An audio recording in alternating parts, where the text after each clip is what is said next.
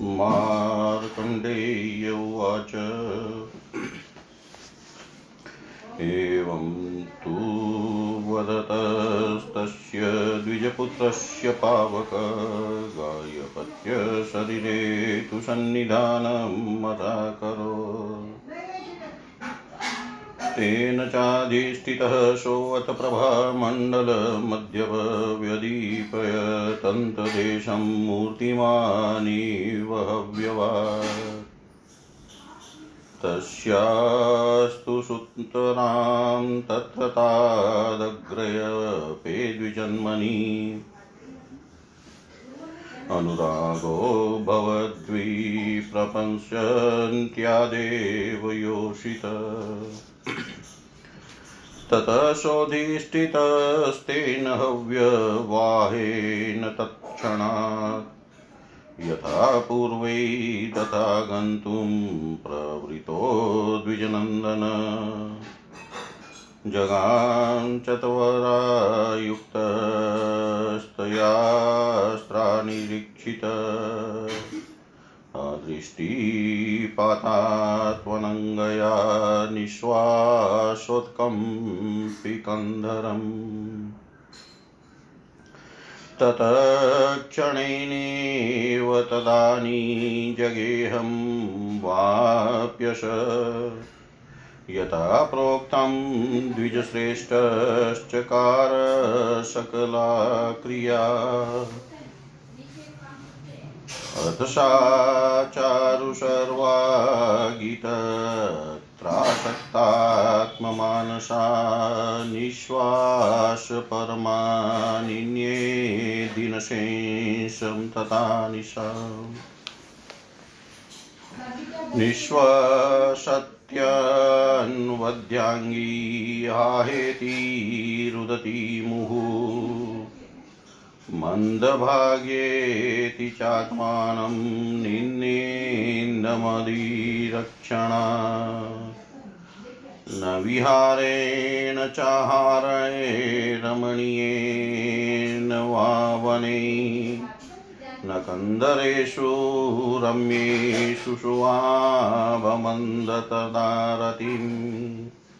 शुवाभमन्दतदारतिम् चकाररममाणे च चक्रवाकयुगे स्पृहाम् मुक्ता तेन वरारोहा निनिन्द निजयौवनम्। क्वाङ्गताहं मीमंशैलदुष्टदेवबलात्कृता क्व च प्राप्तसमे दृष्टै गोचरं तादृशो नर। यदद्य समहाभागोन्मेन्सङ्गमुपैष्यति तत्कामाग्निवश्यं माक्षं पयिष्यति दुःसरमणीयं भूद्यतस्पुष्करो पुंस्कोकिलनीनादितम् तेन हिनतं देवेत दतिवाद्यमामलं मार्कण्डेय उवाच। इतं सान्दनाविष्टा जगममुनिसत्तम ववृधे च ततारागस्तस्यास्तस्मिन् प्रतिक्षणम्। कलीनाम्ना तु गन्धर्वशानुरागो निराकृत तया पूर्वं भूत्सोतदवस्थां ददर्शताम्। स चिन्तयामाश दार्किन्वै सा गजगामिनी निःश्वासपवन्नम्लाना गिरावत्र वरुतिनी मुनिशापक्षता किं नु केनचित्त्वकी विमानिता वाष्पवारिपरिक्लीनमियं ध्यते यतो मुखम् ततः सद्धद्योषु चिरन्तमर्थको तु कात्कली ज्ञातवाश्च प्रभावेन समादेश यथा ततम् पुनः स चिन्तयामास द्विज्ञाय मुने कली। ममोपपादितं साधुभाग्यैरेतेत पुराकृते। मयेषा सानुरागेण बहुश प्राथिता सती। निराकृतवती सेयमद्यप्राप्या भविष्यति मानुषेशानुरागेण यत्र दरूपधारिणी। रसस्य ते मय सन्दिग्धं किं काले न करोमि तत्। मार्कण्डेय उवाच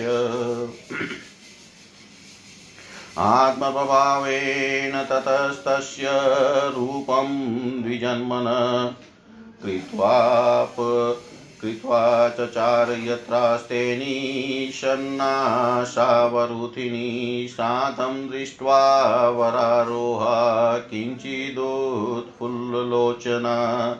समेत्य प्राह तन्वङ्गी प्रसिदेति पुनः पुनः। त्वयक्ता त्वया त्यक्ता न सन्देह परित्यक्ष्यामि जीवितं तत्र धर्मकष्टतरक्रियालोपो भविष्यति। मया समेत्य रम्येऽस्मिन् महात्मन्वन्कन्दरे मतपरित्राणञ्जन्धर्मं वश्यं प्रतिपश्यसे आयुष्यशावेशावशेषमेनूनम् अस्ति महामते निवृत्तस्तेन नूनं त्वं हृदयाह्लादकारक कलिरुवाच। किं करोमि क्रियहानि भवत्यत्र सतो मम त्वम्प्येवमिन्दं वाक्यं ब्रविषित्तनुमद्य मे तदहं सङ्कटप्राप्तो यद्ब्रवीमि करोषि तत् यदि स्यात् सङ्गमो मेद्य भवत्या सहनान्यथा वरुथिन्युवाच प्रसिद्धयद्भविषित्वं तत् करोमि ते मृषा ब्रवीं मे तदनाशङ्क कलिर्वाच मयाधुना कलिरुवाच। नाद्यसम्भोगसमये दृष्टवयोऽहं त्वयावनै निमिलिताख्या संसर्गस्तव शुभ्रुमया सह। वरुथिन्युवाच, एवं भवतु भद्रै ते यथेच्छसि तथास्तु तदा। मया सर्वप्रकारं हि वशिष्येयन्तवाधुना इति श्रीमार्कण्डेयपुराणे स्वारोचिषे मन्वन्तरे एकोनषष्टितमोऽध्याय सर्वं श्रीशां सदाशिवाय अर्पणम् अस्तु।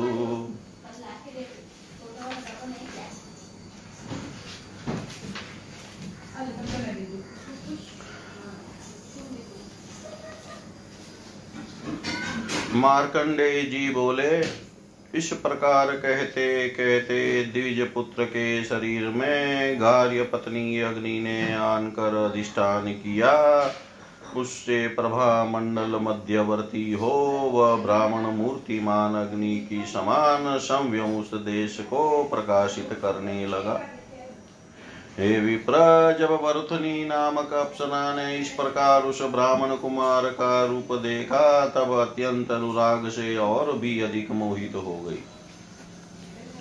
जब इस द्विजनंदन में अग्नि का अधिष्ठान अर्थात प्रवेश हुआ तो तत्काल ही वह पूर्ववत शक्तिमान हो गमन करने में प्रवृत्त हुआ।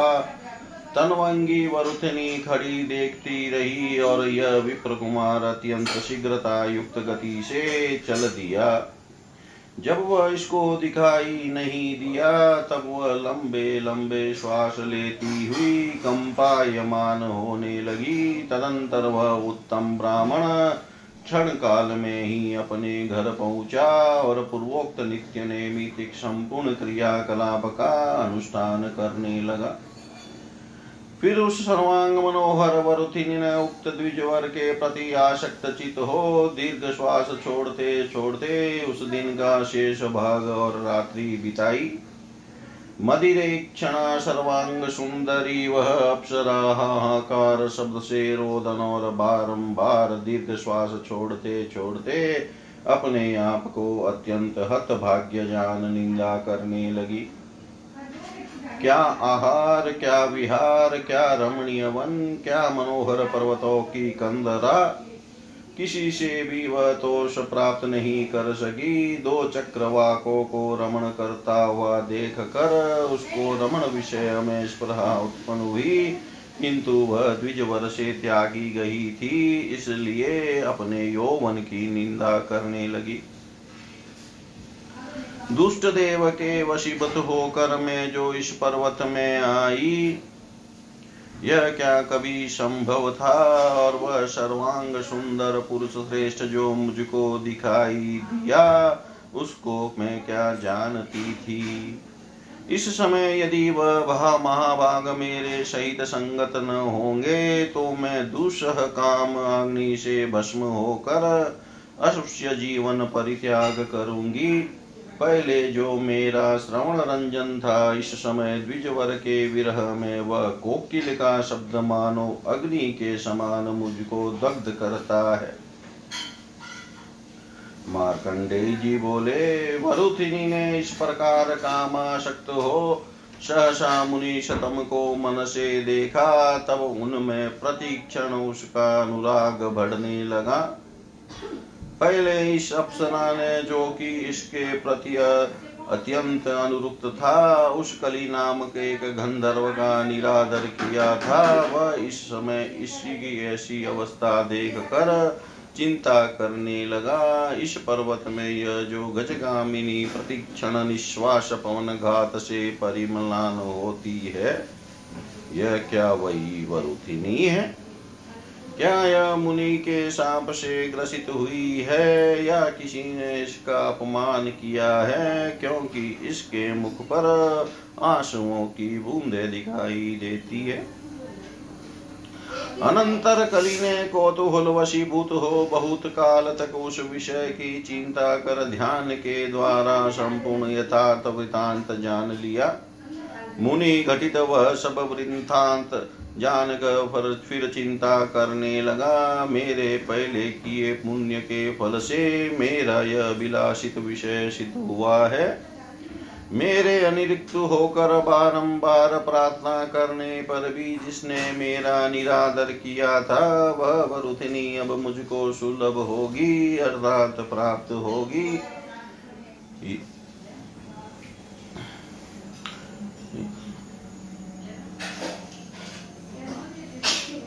यह अप्सरा मनुष्य के प्रति पुनः अनुरागवती हुई है। इस समय में यदि मुनि का रूप धारण करूँ तो मेरे प्रति भी निसंदेह प्रीतिमती होगी। अब विलंब नहीं करना चाहिए। मार्कंडेय जी बोले इसके पीछे वह कली आत्म प्रभाव से उस ब्राह्मण का रूप धारण कर जिस स्थान में वरुथिनी बैठी थी, वहाँ विचरण करने लगा। कृषांगी वरारोहा उस मुनि वेशधारी कली को देख, मुनि जान, आह्लाद से कुचेक प्रफुल्ल हो उसके समीप जाकर मुझ पर प्रसन्न हो। यह बात बारंबार कहने लगी। और यह भी कहा कि यदि आप मुझको छोड़ देंगे तो मैं जीवन परित्याग करूँगी। मेरे जीवन त्याग करने से आपको अधर्म होगा और उस अधर्म के कारण क्रिया भी अवश्य लोप होगी।